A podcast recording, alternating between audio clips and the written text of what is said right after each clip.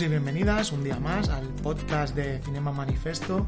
Estamos aquí en el segundo especial previo al Festival de San Sebastián, a la 69 edición del Festival de San Sebastián, en el que repasaremos los títulos que han pasado por otros festivales y que estarán en secciones paralelas de este Cinema al Día y que nos han hecho llegar eh, diferentes amigos y críticos eh, que han podido disfrutarlo ya en, en festivales como Berlín, Cannes y Venecia.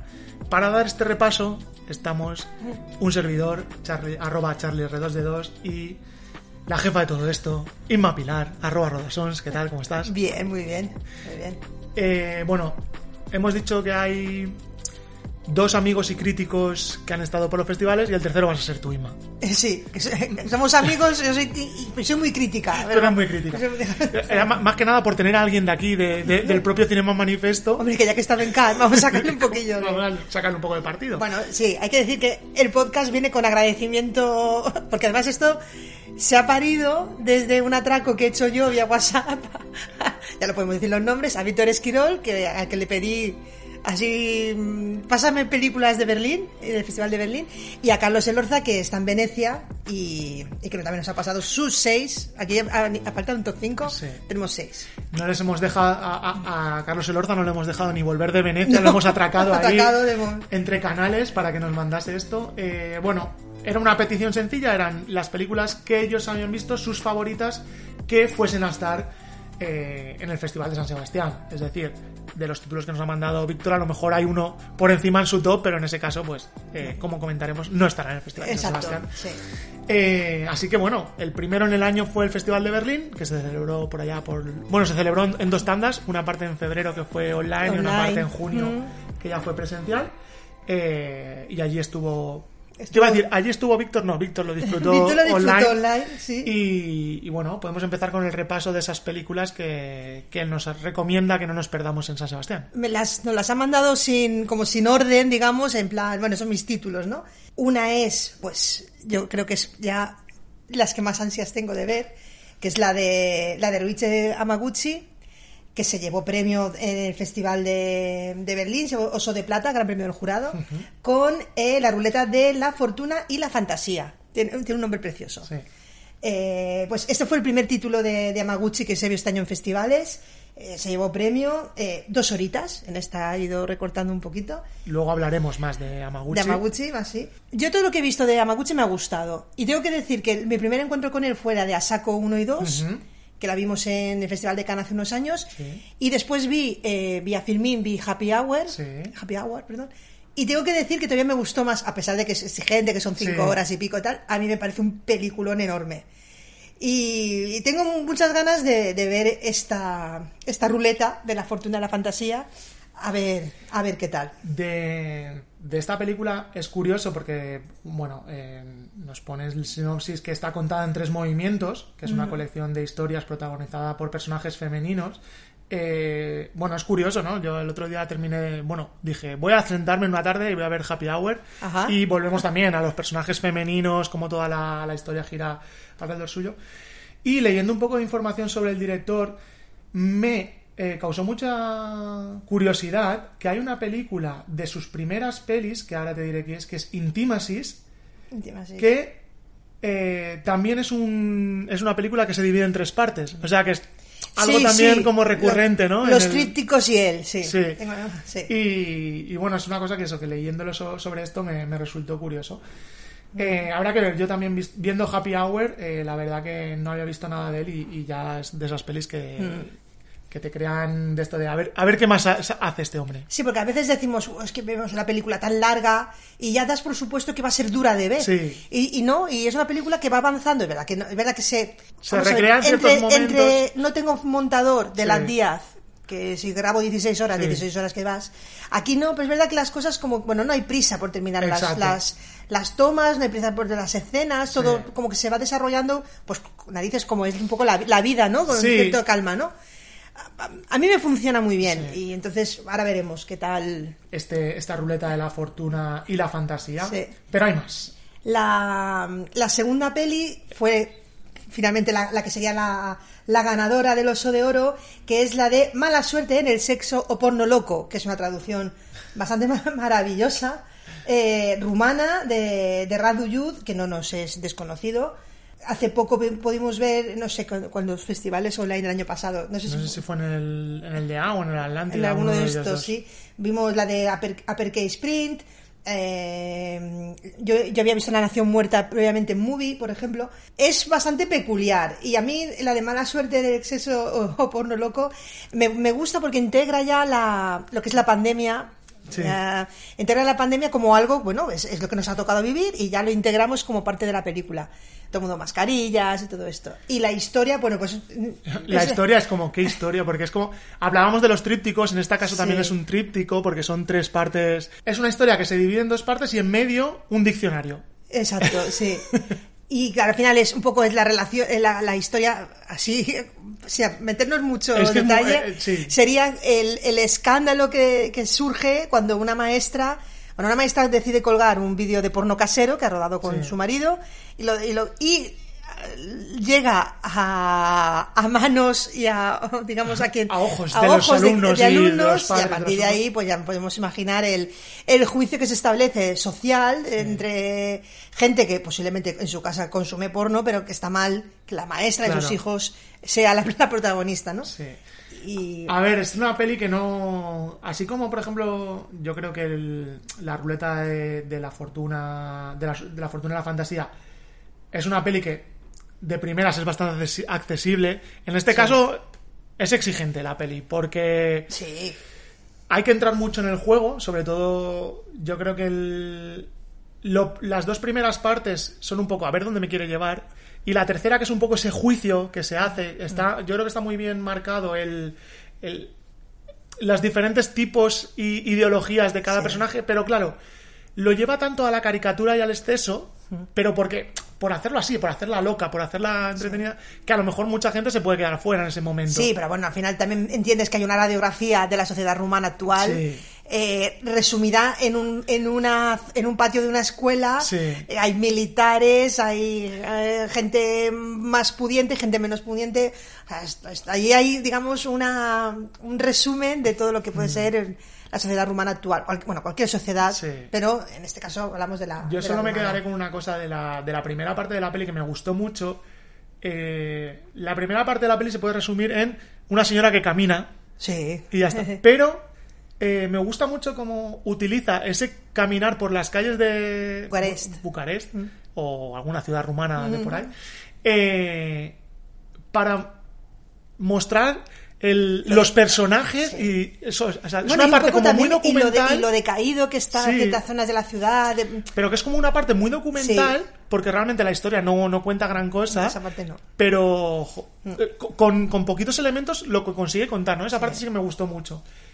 Eh, yo a mí, por la parte final, ya me desvaría un poco, pero creo que es una peli sobre todo muy interesante por, por lo diferente y radical que es la propuesta. Sí, a mí me funciona muy bien, la verdad, me gusta mucho. Y de una cosa así como muy loca, vamos a una cosa más intimista, que es el Petit Maman de Celine, de Celine Sciamma. ¿Sciamma o Sciamma? Sí. Eh, a ver, yo tengo que reconocer que tuve mal comenzar con Celine Sciamma. Porque a mí su anterior película, eh, Retrato de una mujer en llamas. Retrato de una mujer en llamas me gusta, pero no, no me gusta demasiado. O sea, sobre todo porque hay una escena que ya hemos comentado alguna vez que a mí me rompe totalmente el, el desarrollo de la historia. Sin embargo, después he ido recuperando otras películas suyas y sí que me han gustado. Y por lo que he leído de este Petit Maman, eh, pues tengo muchas ganas de verla. Son 72 minutos, muchas gracias, Celine, desde aquí. Eh, pues es- está, y está protagonizada por dos niñas de 8 años. Para eso sí que creo que tiene sensibilidad, porque Sí. todas las películas en las que hay niños O que, jóvenes, eh, o jóvenes eh, dirigidas por Celine, es- es- se llama, Sí. Tiene una sensibilidad para, para esto, cómo lo filma, cómo acerca Mm. la cámara, no sé. Y tengo muchas, tengo muchas ganas, muchas ganas de verla. Y Víctor también me marcó que está como una de las De las top, de las top, top, top. sí. Y Bueno, hemos no lo hemos dicho, las, la, Bueno, la de. Hamaguchi y Estiama son, irán en la sección de Perlac Y Ah, sí, la de Jude, la de El porno loco, va dentro de la sentencia Valtegui, que es donde le pega. Sí, no, sí. A ver, hubiese podido ser una perla por haber sido un oso de oro, Sí. pero yo no me veo la sesión, de- la- el pase de público para No. votarla, no, No. no, lo vemos. Y la y de las que vamos a ver, la última recomendada es una película de policías de Alonso Ruiz Palacios, que está, tú y yo lo teníamos marcadísima. Marcadísima. Como verla, o sea, Ruiz Palacios, yo lo descubrí con Güeros. Sí, yo también. Y bueno, Y fue, fue una sorpresa tan grata esa película, tan disfrutada. es curioso porque yo la de museo todavía no la he visto. Yo tampoco. Y... Pero me gustó tanto Güeros, y es una de esas pelis que he visto un par de veces luego, que estoy deseando ver este esta una película de policías. Que es curioso porque es un documental, pero eh, creo que combina también parte de ficción Sí. y demás, y, y tengo muchísimas ganas de, de ver lo que ha hecho. Sí, hay que decir que en el Festival de Berlín se, se llevó, me encanta ese premio, Oso de Plata a, a la contribución artística sobresaliente. Me gusta ese premio porque premiamos, o sea, no es premiar fotografía, no, No. es premiar montaje, no es premiar lo- los actores, es la contribución Sí. artística. Ya, y que, y que sea una, una obra de no ficción, Sí. que se lleve este premio ya como que nos da todavía más... Nos pone los dientes más largos. Sí, sí, yo ¿Vale? Mm. ya te digo, tengo, tengo muchas ganas y, y bueno, veremos a ver este una peli de policías que al final sí, sí- porque claro, vamos con las expectativas tan altas que, que luego a ver si se cumplen o no. Sí, yo creo que sí, pero bueno, ahora veremos. Y aparte de estas, eh, ya ya que estamos, eh, nos- me dijo tres títulos más. Una, que era un nombre que como siempre que hay- tiene película, vamos a esperar que esté en un festival por aquí, que finalmente no, no ha entrado en San Sebastián, que es eh, la de Hong Sansu, Introduction, la, la que, la primera que se vio de Hong Sansu, este, otro que también este año ha estado también, bueno, lleva cinco años sacando dos, tres películas por Sí, año mínimo. eh, que también fue premiada en el mejor guion en, en Berlín.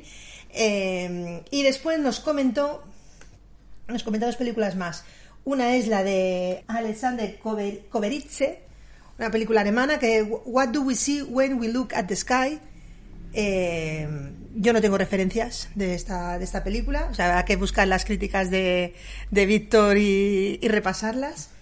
Y sobre todo, esa sí me puso, y sobre todo la de María, la de María Spez, Mr. Bachman and His Class. Pero también estamos esperando que alguien decida que esa película merecemos verla por Que, que por yo aquí. creo que también Víctor estas recomendaciones nos las ha hecho en plan de os vais a sentar a echar la tarde. Porque la de María Sped, eh, Mr. Batman and His Class son 271 minutos, Sí. que nos quejábamos de Jonas Trueba el otro día. Eh, la otra película 150. y bueno vamos con vamos con tus mierdas vamos, con, tus cans vamos con mis, con mis canes. Pues yo tengo que decir que, ya para empezar, cuando terminó Can, de... no, no hice un top 10, hice un top, hice un top 15. Porque me quedaban cosas fuera. Y no podía ser. Y no podía ser. Ya hice un top 15. De este top 15 me ha venido bien porque el festival ha dicho, pues de estas unas cuantas van a ir a, a Donostia. Perfecto, porque he ido tachando y me podido, he podido hacer un top 5. ¿Vale? Eh, la primera que yo recomendaría, bueno, tengo que decir que hay cuatro perlas y un zabaltegui.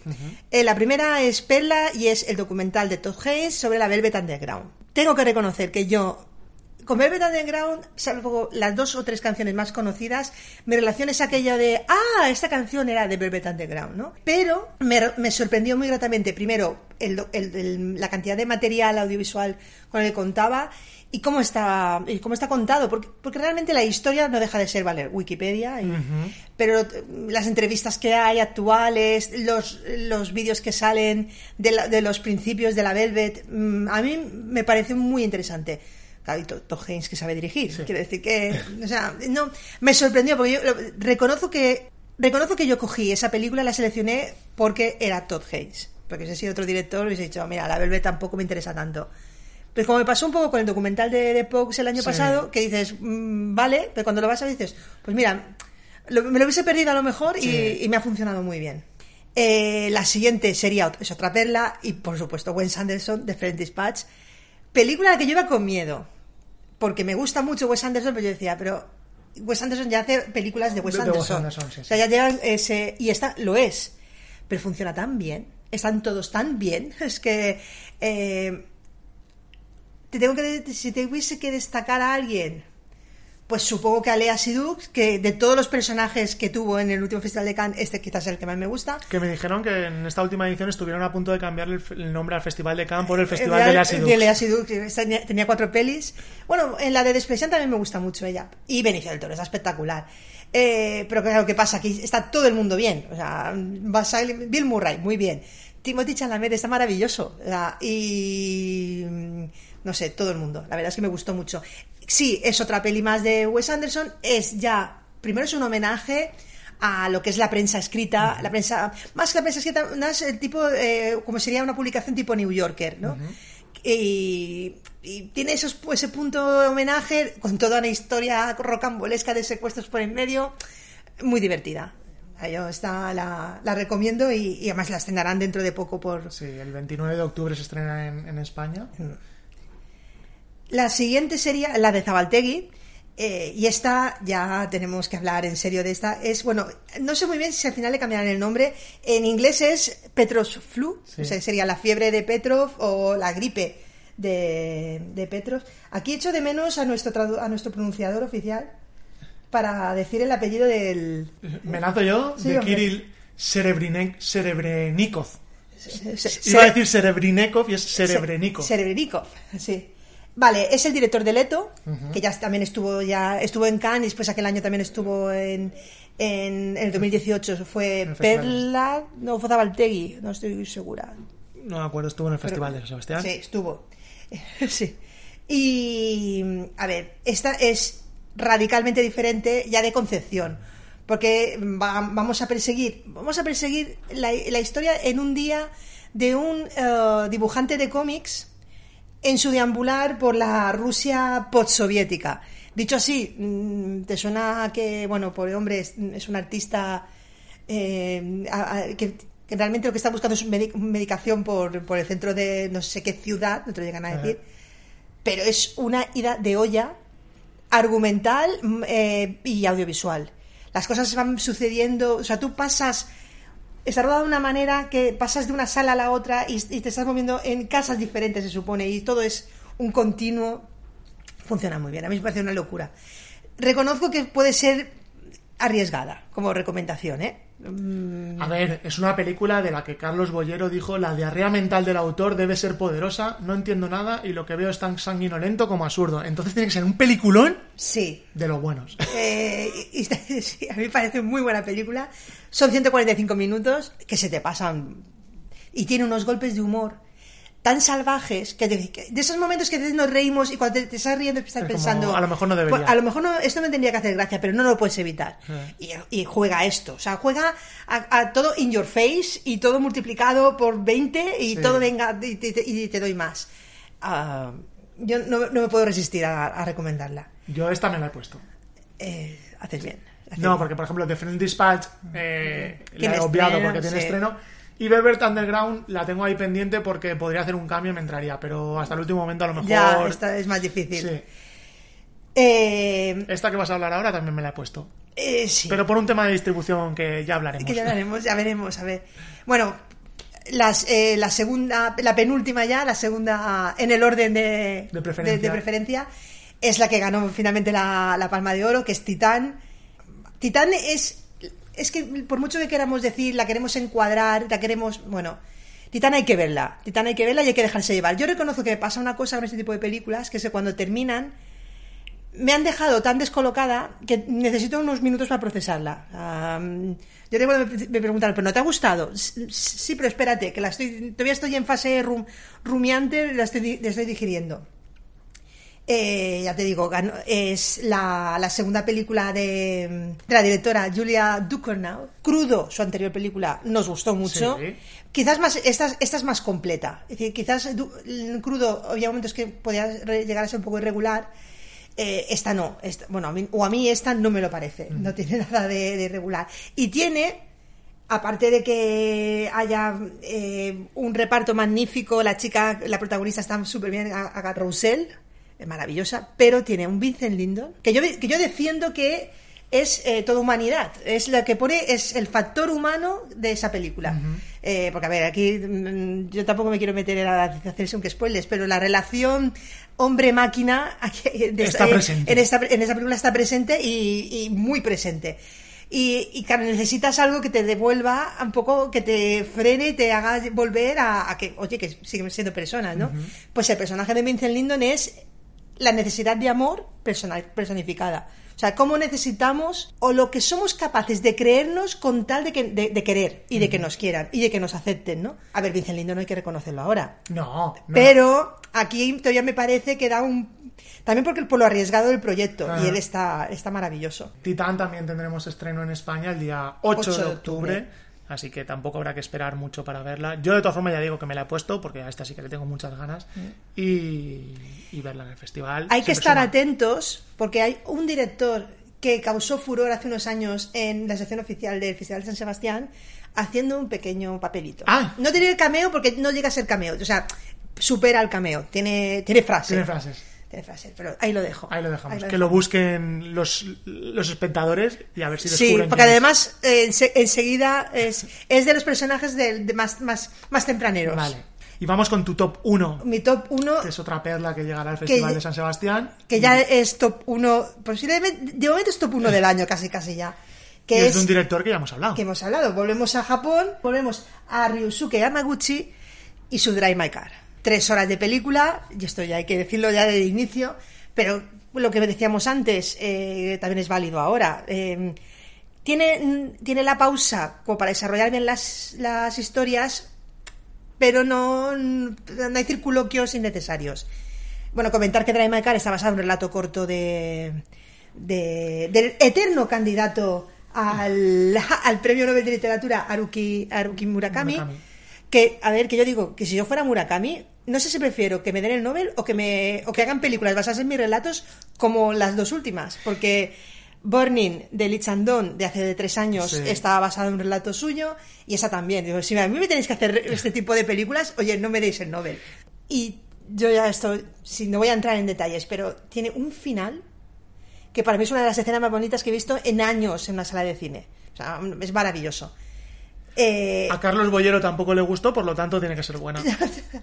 a Carlos Bollón no le gustó y a los que estábamos de, de- de jurado Flipezi que estábamos en Cannes, que, que creo que estábamos, que votábamos Joan Sala de Filmín, eh, Víctor Esquirol, Carlos Elorza y yo, y, la, la- y al final fue la que tuvo la media más alta Sí. y se terminó llevando el premio que, le- a ver, que no deja de ser honorífico, pero, Pero es vuestro. es nuestro, ¿no? Eh, y, y creo que en esa, a lo mejor algunos eh, defendían un poco más a la de Apichapón, Ajá. eh, algunos, pero todos al final estábamos de acuerdo que esta primera o segunda la teníamos todos allí. Para mí era el top 1 sí o sí. Pues estará en la sección de, de perlas también. esta película Drive My Car de Ryosuke Hamaguchi, que bueno, que tendrá doblete en, en- en perlas. Y vamos con lo último, ¿no? Vamos con ese Festival de Venecia. Con ese Festival de Que Venecia. estamos aquí grabando a pocas horas de que termine. Esto ya saldrá cuando ya se hayan dado premios, así que. Ya, ya- ya sabremos si alguna de las Si recomendaciones también es León de Oro. Sí, Leo- sí, León. León de Yo Oro. ya me lío con los... o algún otro premio, pero bueno, eh, Mm. ya te digo, desde, desde los canales de Venecia todavía, eh, Carlos Elorza nos ha hecho llegar estas seis eh, recomendaciones que se dividen entre Zabaltegui, Horizontes Latino, Hay una una masterclass. y dos perlas, así que podemos empezar. Bueno, y también os dejaremos enlazado eh, las recomendaciones que hacen desde el contraplano Exacto. de las, de las películas, os los dejaremos enlazado también para que le echéis un vistazo. Aparte de, nos hagáis caso a nosotros y también a nuestras fuentes. Sí, porque Carlos Elorza también publicó un artículo en el Contraplano hablando de esto de las pelis que iban a estar, que habían estado en Venecia y que estarán en el Festival de San Sebastián, así Vale. que Bueno, la primera, la sexta, digamos, sería Ellos transportan la muerte, española, de Sa- Samuel M. Delgado y Elena Girón. Eh, 75 minutos. A mí estas cosas. estas- sí, bueno, pero si es con Astrueva. Pero tenía, tenía que salir. Eh, sobre Ellos transportan la muerte, la recomendación que hace Carlos es para aficionados al nuevo cine galego. Y para ponernos un poco en situación del nuevo cine galego, las dos últimas que nos han llegado, bueno, nos han llegado más cosas. Eh, La cuestión es que si le hacemos el casito que merece. Eh, el, año pasado pudimos ver Lua Vermella sí, de, de, Luis Patiño. de Luis Patiño Y el año 2018, 18. en el festi- además eh, tuvo premio, en el Festival de Cannes se presentó Lo, Lo que arde, O que arde. de eh, Oliver Lache, que yo Sí. tengo una tendencia a decir Olivier. Hombre, a ver, ha estado tantas veces en Cannes Que ya lo tengo francesado que, todo que- se le puede afrancesar un poco. Eh, pues bueno, veremos a ver esas... Ellos transportan la muerte. Esta la vemos, me parece que la vemos bastante en los Pronto, primeros sí. días, sí. Habrá que ver ese, porque sí que es verdad que siendo diferentes, todas tienen ese, ese, ese cine que combina lo, lo rural o lo... Bueno, esta, es, Costumbrista. esta es histórica. O sea, aquí nos vamos Sí. al 1492. Sí, sí, por eso a ver, O sea, a ver cómo, cómo lo Cristóbal enfocan, Colón ¿no? por ahí en medio. Bueno, veremos. Sí, tiene, tiene, tiene buena pinta. A sí. ver qué, qué descubrimos. Y esta hemos dicho que estará en la sección de Zabaltegui. De Zabaltegui. No sé si lo habíamos dicho. Eh, de Zabaltegui pasamos a Horizontes Latinos. Está bien que no la hayan recomendado, pero yo creo que esta la teníamos las dos muchas ganas de verla. Que era, Sí, era- que es la era- caja, que es, o que era, no que es, la caja de, de Lorenzo, de Lorenzo Vigas, flamante ganador ya del Festival de Venecia. De Venecia Sí, con... eh, Des- desde allá. desde allá. Que la, Eh, que la pudimos también, nosotros la vimos en San Sebastián Sí, estuvo en el también- 2015. Estuvo también en San Sebastián.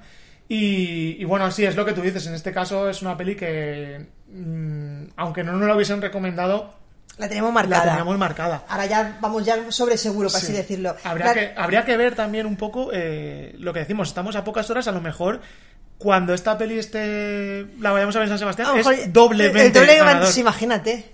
Eh, la, aquí la recomendación es para interesados en ver unos pocos cientos de kilómetros más al sur el reverso menos amable de Nomadland. Ahí, eh, con esa recomendación, creo que... Que vamos, que nos podemos ir preparando. No, ¿eh? sí, Nos ir preparando. bastante, bastante interesante. Eh. Si, si no la tienes apuntada con esta recomendación, con esta sola frase, con esta frase ya dices, ay, pues mira, a lo mejor me la pongo. Sí, para pasar, pasar un rato simpático, que decimos. Y pasamos a Zabaltegui con eh, la, la recomendación de El Gran Movimiento, película boliviana dirigida por Kiro Russo. Y aquí yo tengo un problema, que su anterior película no la vi. Y, Yo tengo, tampoco. y tengo como aquí un gap enorme. Eh, el- su, anterior, su anterior película fue El Viejo Calavera, o Viejo Calavera, sin, Viejo sin- Calavera. sin el artículo. Y en este caso, eh, bueno, pues también una película cortita. Me, da- me gusta porque las de Venecia son un poquito más cortitas que todo lo que estábamos hablando. Bueno, hasta espera, ahora. espera, que ahora llegan las lanas. Ya me viene la larga, sí. Eh, En este caso, la sinopsis nos, viene, nos dice: Una sinfonía de la ciudad en las alturas, la enfermedad de un trabajador, la pesadilla y su redención. En 85 minutos. Así que ya.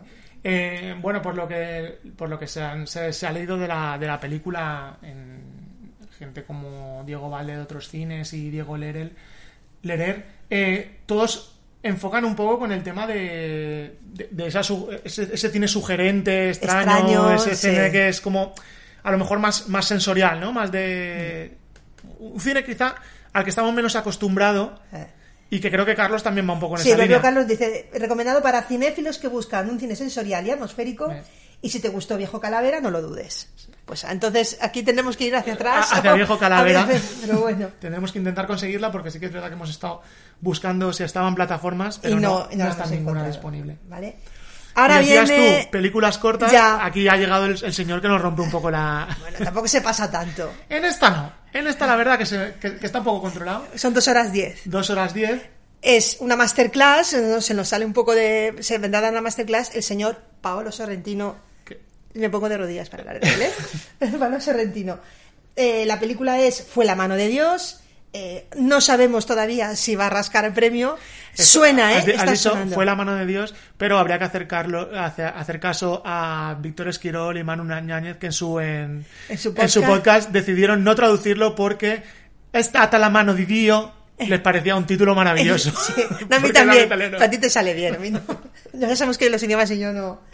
Eh, a ver, es Pablo Sorrentino. Ya decía, a partir de aquí ya no hace falta que me vendan muchas más, Sí. de muchas más formas la.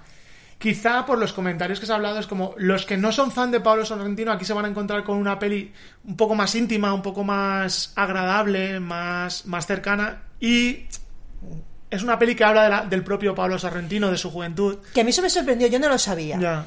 Entonces, viendo una entrevista suya en- durante el Festival de Venecia, me di cuenta que todo, bueno, es, es bastante, muy autobiográfica. Que de hecho él decía, es que me, me está costando, intento mantener cierta distancia, pues no voy a estar llorando todas las entrevistas.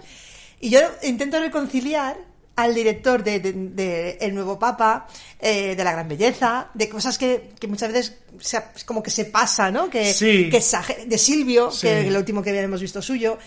Intento conciliar esa imagen de persona que digamos que como de apabu- que, ap- que apabulla con las imágenes y tal, con eso más personal y más íntimo Sí. a donde nos va a llevar con esta peli. Entonces, Sí, no sé. La verdad que ha sido una de las películas que más consenso ha, ha generado en Cannes, en Cannes, en Venecia. Y, bueno, en Cannes también si hubiese estado, pero, también. pero en Venecia, sí. Pero es, es curioso porque es, es lo que hablamos, es decir, eh, Pablo Sorrentino, que es un director de excesos, Sí. eh, que divide normalmente, eh, sí que es verdad que con La Gran Belleza tuvo una, una crítica unánime, o sea, una, una gran crítica, una, una recepción, pero hubo tuvo sus detractores, y en este caso incluso los detractores ven sí. cosas en la película eh, que desde que se ha proyectado en Venecia eh, la han puesto en, en el- en los tops y demás. Sí. Entonces, estamos hablando de ella y a lo mejor el- lo que decimos, eh, Pablo Sorrentino, Venecia, esta peli a lo mejor sale en el palmarés de esta tarde. Sí. Eh, en la recomendación que- de Carlos dice, los fans de Sorrentino, que aunque, para- perdón, para los fans de Sorrentino, que aunque puede que echen de menos sus excesos formales, ya, lo compensarán con la intimidad y el sentimiento de esta historia en primera persona. Es que da igual, es que ya Sí. estoy, es que estoy muy dentro ya de esta peli, a falta de, de unos días para verla. Sí, pero yo creo que es eso, que es sobre todo. Los que somos fans de Sorrentino vamos a ir porque sí, y los que no son fans de Sorrentino se pueden encontrar un Sorrentino mucho más accesible y que pueden contentar con él. O sea Sí. que. Y por supuesto que la, la mano de Dios es la mano de Dios de, Mara- de Maradona, de que toda la vida hemos oído hablar Sí. de ella. O como dicen nuestros amigos de... È stata la mano di Dio. Qué maravilla. Vale, la segunda y penúltima ya recomendación es una perla.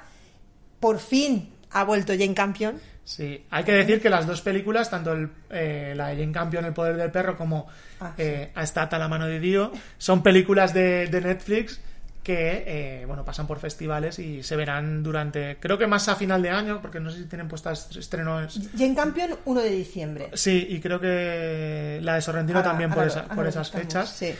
Esperemos que para los que no puedan ver a San Sebastián, eh, Netflix también decida estrenar pelis en, en cine durante este, este final de año. A ver, lo, lo están poniendo bastante. Es decir, Jane Campion, 1 de diciembre, la fue la mano de Dios, 15 de diciembre. Está perfecto. Le estamos dejando el margen como para dos semanitas en cine y al Sí, sí. siguiente. Así Eh, que, bueno, Esperemos. eh, Eh, de, de la ¿De de, qué nos encontramos en la peli de Jane Campion? la de Jane Campion es un western. Que a mí eso me encanta. O sea, porque normalmente eh, no relacionamos un- una película de realizadora que sea un western. Se, han habla- se ha hablado mucho, primero, de Jane Campion como directora, de Benedict Cumberbatch como en el papel protagonista también está también Kristen Dunst y Jesse, Jesse Plemons, entre otros. Y se ha hablado también de la banda sonora de Johnny Greenbook.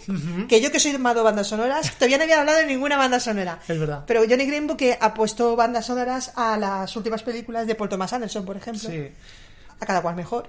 Que bueno, muchos dicen que recuerda a, esa, a la banda sonora que hizo para Pozos de Ambición. Y... que es muy árida. Sí. Y poco, a lo mejor no da para mm, Eh, momentos, o sea, no es la del hilo invisible que tenía momentos sinfónicos No maravillosos. es la típica banda sonora. Dice, me voy a poner esta banda sonora para escucharla. Y, eh, No, eh. pero que Dentro de la peli funciona muy acompañan bien. muy bien las imágenes, porque Pozos de Ambición, una película, no era una película simpática, No. ni pretendía serlo. Entonces, mm, yo espero algo así. sí. Sí, claro, lo que decimos es decir, si es ese tipo de banda sonora, ya sabemos que nos podemos qué, qué tipo de película nos podemos esperar y siendo Jane Campion, pues más y más. Aquí Yo tengo vamos- muchas ganas de ver por, por Benedict Cumberbatch. Yo también. A ver si nos ofrece otro gran, o sea, un gran papel en una gran película. Sí, le Porque viene- últimamente eh, está sí. como desacompasado. Sí. Y bueno, eh, aquí la recomendación es para los amantes del western, fans de Benedict Cumberbatch e impacientes que quieren ver cuanto antes una de las películas que más suenan para las carreras de premios. Eh, sí. A ver, además Jane Campion, que, que recordemos que es la Hasta, hasta, hace unos hasta- meses. hasta hace unos meses era la única mujer y que además era un Sí. que ganó la, la palma la palma de oro de, de Cannes por el piano. Hasta que Julia Ducournau este año, en solitario, ya Se llevó Titán. se lleva, se lleva por Titán. Eh, pero bueno, mm, es verdad que está haciendo cosas para televisión, pero está un poco diluida. Entonces es una buena noticia que haya vuelto y, y por lo visto pues ha, ha vuelto ha, ha vuelto convenciendo. Sí, sí. Y vamos con, con la última peli, con el top 1 de Carlos, que en Que Venecia... tengo que decir que me ha sorprendido, ¿eh? A mí también, es- justo te iba a decir eso, digo, me ha sorprendido que esté en el, en el puesto número uno esta película de Xavier, Xavier Giannoli, eh, una película que se verá en Perlas, que es Ilusiones Perdidas. ilusiones perdidas. que Película, Pe- Bueno, te iba a decir, primer- película que adapta una novela de Honoré Balzac, que ya, de Honoré de Balzac, que es lo típico, es de esos libros que dicen que no es, que no es eh, Adaptable. adaptable, eh, como La vida de Pi, por ejemplo, Sí. esos libros así. yo es una película que me puse en el horario sí o sí, Por, un- por uno de los actores. porque sale Xavier Dolan. Ya. Y dije, esta no sé tal, y cuando empecé a ver los actores dije, Xavier Dolan, sí. Pues yo en tengo que decir que me fui a mirar, vi Xavier Dolan, digo, ¡up! ¡Qué bien! Y me fui a mirar que había dirigido el señor Xavier Giannoli hasta el momento. Y la anterior que yo había visto suya es Madame Marguerite, que me pareció una peli que vista, pero que tampoco... Se que- dejaba pasar, Sí, sí. o sea, no, no era que yo decir me quiero arrancar los No. ojos, pero entonces dije, bueno, esta ya la veré. Y me es que, sale tu Xavier Dolan, dice, ya bueno, pero es que ya la Da veré. igual. Pero bueno, vi- visto lo visto, creo que es no, que también la, la tengo, la tengo apuntada, la tengo que ver. Y la, aquí la recomendación es para aficionados al buen cine de época que se mantiene de plena actualidad. Que hay que decir que al final esto también nos viene bien, que haya gente que vaya a los festivales. Sí. Porque yo reconozco que esta peli, me- o sea, esta peli posiblemente no hubiese entrado en una selección de horarios mía por el director, Sí. que, que me- a ver, que tú dices, bueno, al final estás haciendo un, es prejuicio, claro que es prejuicio. Pero Sí. claro, en algún momento tengo que seleccionar. Que. Entonces dices, pues mira, pues esta, pues mira, el director no me interesa, paso. Pero claro, Carlos la pone en el top 1 y, y- y la crítica ha sido maravillosa, más en general, esta, dices. esta mañana estaba mirando los, los cuadros de crítica del, del Festival de Venecia y es que está en el top 5 de la mayoría de cuadros de críticos, entonces como, ostras, Por eso, sí. Entonces, una buena peli, entonces te bueno, bien, porque posiblemente es, esta más es la típica película. Primero que se va a marzo de 2022 el estreno Sí. en España, de momento, de momento se va a marzo de 2022. Y segunda, típica película que a lo mejor te pasa mm, que no te enteras Mm, y te pierdes un peliculón. Sí. O sea, que esto que no lo sabremos hasta que la hayamos hasta visto. que la hayamos pero... visto, pero bueno, la podremos comentar cuando la hayamos visto. El próximo podcast ya será desde el Festival de San Sebastián, desde, desde nuestro piso, Nuestro eh, piso franco. nuestro piso franco. Bueno, hacemos un pequeño repaso de las que estuvieron en el Festival de Berlín, eh, recomendados por, por Víctor Esquirol. Tenemos la de Alonso Ruiz Palacios, que era una, una película de policías. la de la de Celine Sciamma, Petit Pe- Maman. Petit Maman, eh, la de Raduyud, que- Mala, mala suerte en el sexo o porno loco, y la de Ryuichi Yamaguchi. que es la ruleta de la fortuna y la fantasía. ¿Vale? Estas cuatro estuvieron en el Festival de Berlín y En el Festival de Cannes, tus Perdón, recomendaciones. eh, perdón, sí. En el Festival de Cannes, mis recomendaciones eh, de Velvet Underground, el documental de Todd Haynes, The Friend Dispatch de Wes Anderson, Petros Flu, del realizador ruso Kirilenko, Serebrennikov, Kirilenko. Ah, Titán, que es un must, y Drive My Car de Ryuichi Yamaguchi, otra vez. Y las, y las perlas venecianas eh, que nos recomienda Carlos Elorza serían eh, Ellos transportan la muerte, La Caja, que estará en el Centro Latinos, El Gran Movimiento, que es un Zabaltegui, Fue la mano de Dios, Estata la mano di Dio. que perfecto. Eh, el poder del perro, Perla, y, y Las ilusiones perdidas, Perla también. Pues. Y yo, bueno, eso, hacemos un pequeño resumen. A Víctor lo pueden leer en Nice, Sí. lo pueden, eh, lo pueden escuchar en los Eh, podcasts. bueno, realmente Víctor es omnipresente y lo pueden Sí, escuchar y ver y leer por donde a lo quieran. mejor te lo encuentras en- Hola, Víctor. Sí. Eh, con Manu Yañezas en los podcasts de Otros Cines Cines Europa. Europa. Ha colaborado con otros cines este año cubriendo los, los festivales y en montones de, en montones de radios. Si no lo seguís, seguidlo. Seguidlo ya, está, ya. Porque lo estáis perdiendo. Y a Carlos Lorza lo podéis leer en el contraplano y en papel en la dirigido por, por la que cubrió el Festival de, de Cannes, por ejemplo. Y a mí me podéis leer, me podéis escuchar, hacer lo que queráis. a mí me podéis llamar y ya me hablamos. podéis llamar y yo os digo dónde, dónde os paso la crónica. Pues muy bien, ahora ya sí. Bueno, a nos- ver, no, ahora fuera bromas. A ti te pueden leer en Cinema Manifesto y en Videodromo. A y ti en Cineol. A mí en Cineol. Y te pueden escuchar y me aquí pueden también. escuchar aquí contando nu- nuestras batallas Nuestras y nuestras cositas en estas charlas que tenemos aquí en el podcast de Cinema Manifesto. Bueno, pues hasta aquí esas películas que nos recomiendan de, de otros festivales para ver durante el Festival de San Sebastián, que empieza en breve. Eh, nosotros en el próximo podcast ya... Ya habremos visto alguna peli. Yo creo que ya habremos visto alguna Una peli, peli. ya habremos inaugurado, podremos comentaros las primeras películas. Sí. Y, bueno, como siempre, mientras llegan los podcasts, nos podéis seguir en nuestras cuentas arroba rodasons, arroba cinema manifesto y arroba charlierr2d2. Y hasta entonces nos vemos, Inma, nos escuchamos. Hasta luego. Hasta luego.